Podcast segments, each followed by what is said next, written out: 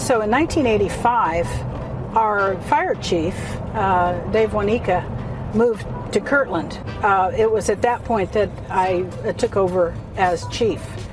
And we had sent out a um, publicity thing to various, I think nowadays we'd call them stakeholders, but to various entities about uh, Dave's uh, leaving in the years that he spent uh, with Right. the fire department and some of the achievements during his tenure and whatever.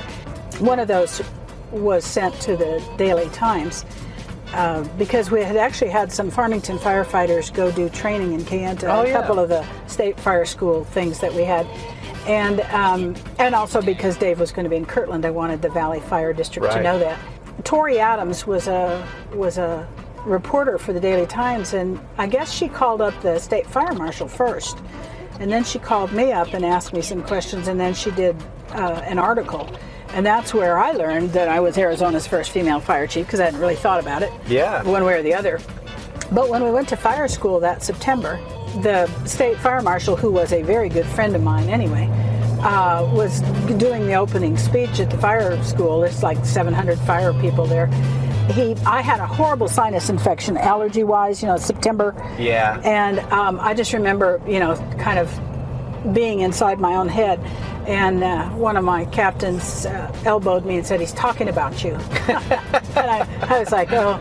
And so he introduced me as uh, Arizona's first female fire chief. So I was, I was like famous when we walked into bars during that Yeah. fire school. People would turn and point, you know, hey, Yeah. that's that lady fire chief.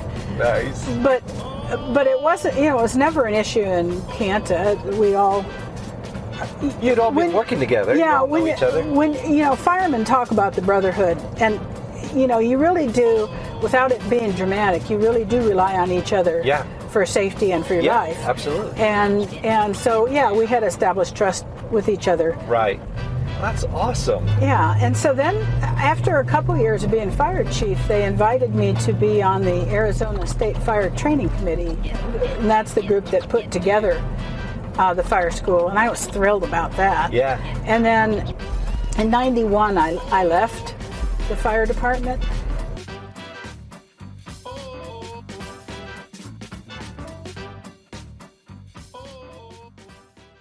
I know who you are. I know what you want. If you're looking for print and radio ads, I can tell you that's not what I do. But I do have a particular set of skills. Skills I have acquired over a very long career. Skills that make me a godsend for business owners like you. If you hire Ken Collins Marketing to build your website, people who look for you online will be able to find you. But if you don't, they will look for you. They won't find you. And you'll go out of business. KenCollinsMarketing.com.